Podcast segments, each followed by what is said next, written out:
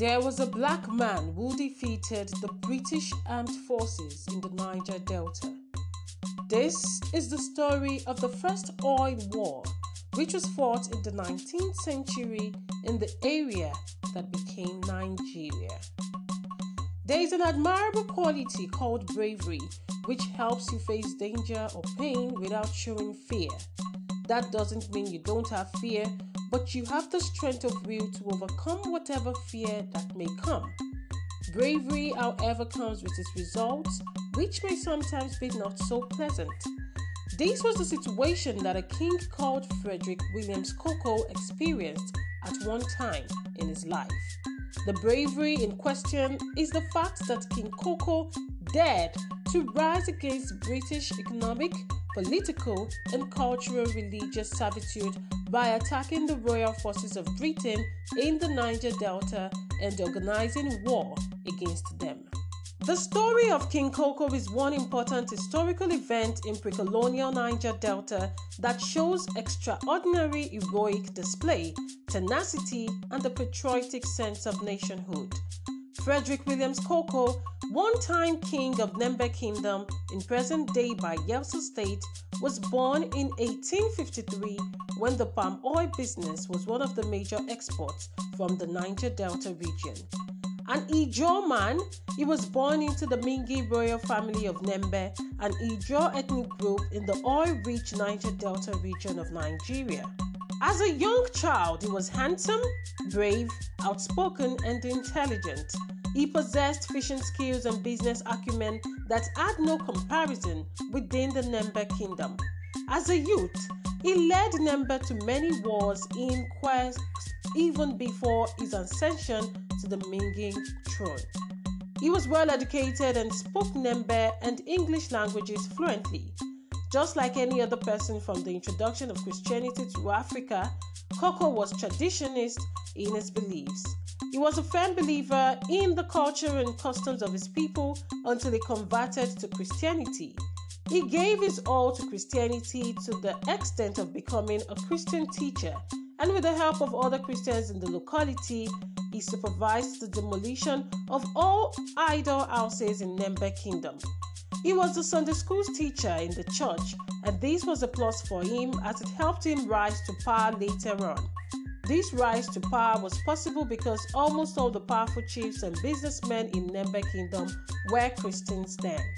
In 1889, after the death of his predecessor, King Okia, Koko, being a member of the royal family and with the help of the leading powerful Christian chiefs, became the Amanyanabo, which means the king of Nembe. He was crowned king of Mingi of Nembe Kingdom. He had a compassionary king, more like a joint or co-king in the person of elderly Ebifa, who ruled a region called Bassambiri and was commander-in-chief until his death in 1894.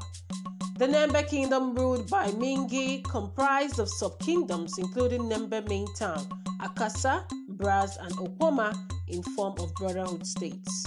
Prior to this time, the European traders had settled and taken base on the coasts, and the Nembe people were trade partners with them, especially in palm oil. However, it was poorer than its Bonny, Okrika, and Kalabari neighbors. Koko's reign, however, made a difference during this reign. Before the 19th century, slave trade still held sway in these regions, but by 1870, after its abolishment, palm oil had replaced slaves as the main export of the Niger Delta, the area which was known as Slave Coast prior to that time. Throughout the 19th century, palm oil was a highly desired commodity by the British. This is because, as the world's first industrialized nation, they needed and used resources such as palm oil as industrial lubricant for their machinery. Most of the trade in the oil palm was at first dumpsy and without order, but with natives selling to those who gave them the best deals, it was due to this that the local chiefs, such as former slave Jaja of Opobo, attained their great wealth. From accounts, things later didn't go well for Jaja and he was sent into exile. On his way back home in 1891, he was poisoned with a cup of tea. As a king, Koko, having the Jaja story in mind, noticed that his people were still being cheated in their palm oil business by a company jointly run by European and Britain called Royal Niger Company (RNC). They were denied access to the market, the very same access the RNC enjoyed. History, they say, is there so as to learn from the errors of the past and create a better future. The people of the Niger Delta knew very well the story of Jaja of Opobo, who wanted to export his own palm oil but was accused of standing in the way of the business of the British and was sent into exile. This made the leaders and chiefs to be cautious and alert when dealing with the Royal Niger Company. And King Koko was one of such rulers, and it worried him how the RNC had come to monopolize the palm oil product from their very own land. At first, King Koko tried to negotiate more friendly trading conditions with the company but was rebuffed. Everything he did to in the interest of his people and in their oil business was unsuccessful. Consequently, Nembe's refusal to sign thwarted their aim of bringing all trade along the kingdom's rivers into its own lands. By the 1890s, there was severe displeasure towards the company's sole control and their prevention of the men of Nembe from carrying out their trade. He loathed the idea of being restricted in trading and so proceeded to do business with the Germans directly. King Koko renounced Christianity and went back to the traditional ways, his reason being the ill treatment and all aforementioned.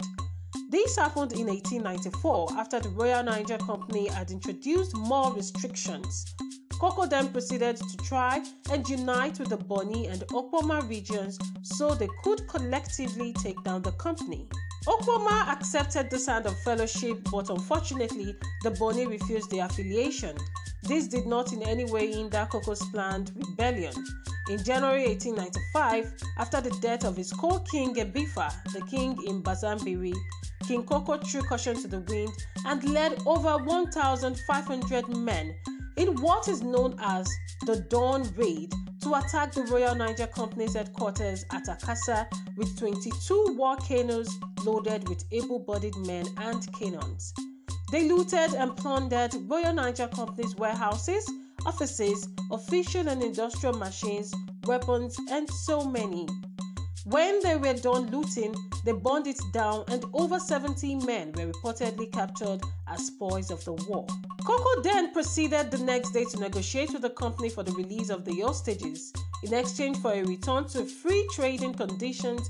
And on the 2nd of February 1895, he wrote to Sir Claude MacDonald, the British Consul General, that he had no disagreement with Queen Victoria but only with the Niger Company. All King Koko Mingi wanted was that the RNC allow him and his people choose their trade partners and trade freely, with the condition that if the company granted his wish, he would release the captives. His move and quest for peace fell on deaf ears as the British rejected Koko's demands. In retaliation, King Koko's forces attacked with 25 war canoes, sunk three British ships, and many of the white hostages were killed in cold blood at the Sacrifice Island and the British report has it that more than 40 of the hostages were ceremoniously eaten by the locals. No powerful nation would readily accept this type of fatal blow, and the war doesn't ever have any good outcomes, as there are always repercussions for any deed. And so on February 20, 1895, the Royal Navy carried out a counter-attack on King Koko and his people at Nembe main town. The town was destroyed and more than 300 Nembe men, women, and children were killed by the angry White Army. The British forces anchored off the Nembe Creek and seized Sacrifice Island. As part of their revenge, Britain's Royal Navy attacked Brass and razed it to the ground on February 20, 1895. The attack on Nembe and King Koko's forces was spearheaded by Rear Admiral Sir Frederick Bedford, who led the British forces. Many more of Koko's people died from a severe outbreak of smallpox. On March 23rd, seeing the heavy devastation of his beloved people as a result of his decision, Koko had to order 16 of his war canoes to surrender in order to stop further destruction of villages and killings in Brass and other places. Koko, however, did not surrender, neither was he captured. He was on the run for a few months. After some months in April 1895, things gradually returned to normalcy and businesses continued as usual. King Koko came back and there were some amends made with the return of several cannons, a machine gun, and all the guns looted during the raid. Also, there was an exchange of prisoners. Brass weapons were taken from them and they were fined 500 pounds as a punishment, an amount which the support traders on the river offered to pay. The war was a negative public relations for the Royal Niger Company in the eyes of the outside world. Capable of destroying our reputation, the British public came down with full force against the company with a director, George Goldie, who was in fact accused of having motivated and encouraged Koko to carry out all the hostile acts he did. One key finding on investigation was that truly 43 of Koko's prisoners who were killed had been ceremoniously eaten by the locals. In August 1895, Koko came over to Brass to meet up for talks with some officials who were about to sail for England, but he changed his mind and quickly withdrew to the bush again. In April 1896, after reports about the war had been put together, King Koko was offered a settlement for his grievances, but he found the terms unacceptable rejected the settlement offered to him by the British and fled again. He was then declared a fugitive and dethroned by the British. There was an announcement of a reward of 200 pounds to be offered to anyone who would reveal the whereabouts of Koko. This was unsuccessful as nobody did. In June 1896, an agreement was drawn out to readmit traders back into the market. This agreement was, however, subject to acceptance by King Koko with his signature needed, but this proved impossible to obtain because he had rejected meeting with any of the British authorities since the attack on Akassa and cannibalism of captives in his capital. Remembering and learning from the experience of King Jaja of Opobo, he saw any call for a meeting with him as a ploy to trap him. As a result of his actions, he got dethroned. Koko fled to Etiema a remote village in the hinterland where he died in 1898 as a fugitive. It is speculated that he committed suicide, but there are other opinions that he was murdered. The next year after his death, the lease of the Royal Niger Company was nullified, partially because of the war, with effect from January 1, 1900.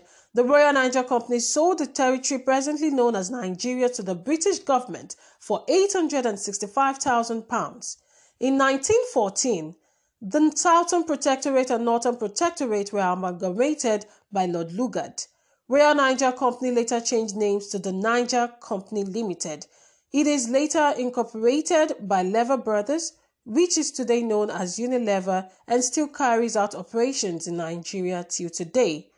It is important at this point to note that of all the traditional kings and warlords that resisted British invasion in Nigeria, King Koko remains the only revolutionary king in history to have come head on against British soldiers who escaped trial and the full wrath of the colonial masters. References of this documentary are from the Akassa Raid 1895 by Ebiegberi Joe Alagoa, The Small Brave City-States, A History of Nembe Brass in the Niger Delta by Ebiegberi Joe Alagoa, Pulse.ng, Wikipedia.com, and gbaramatuvoicenews.com.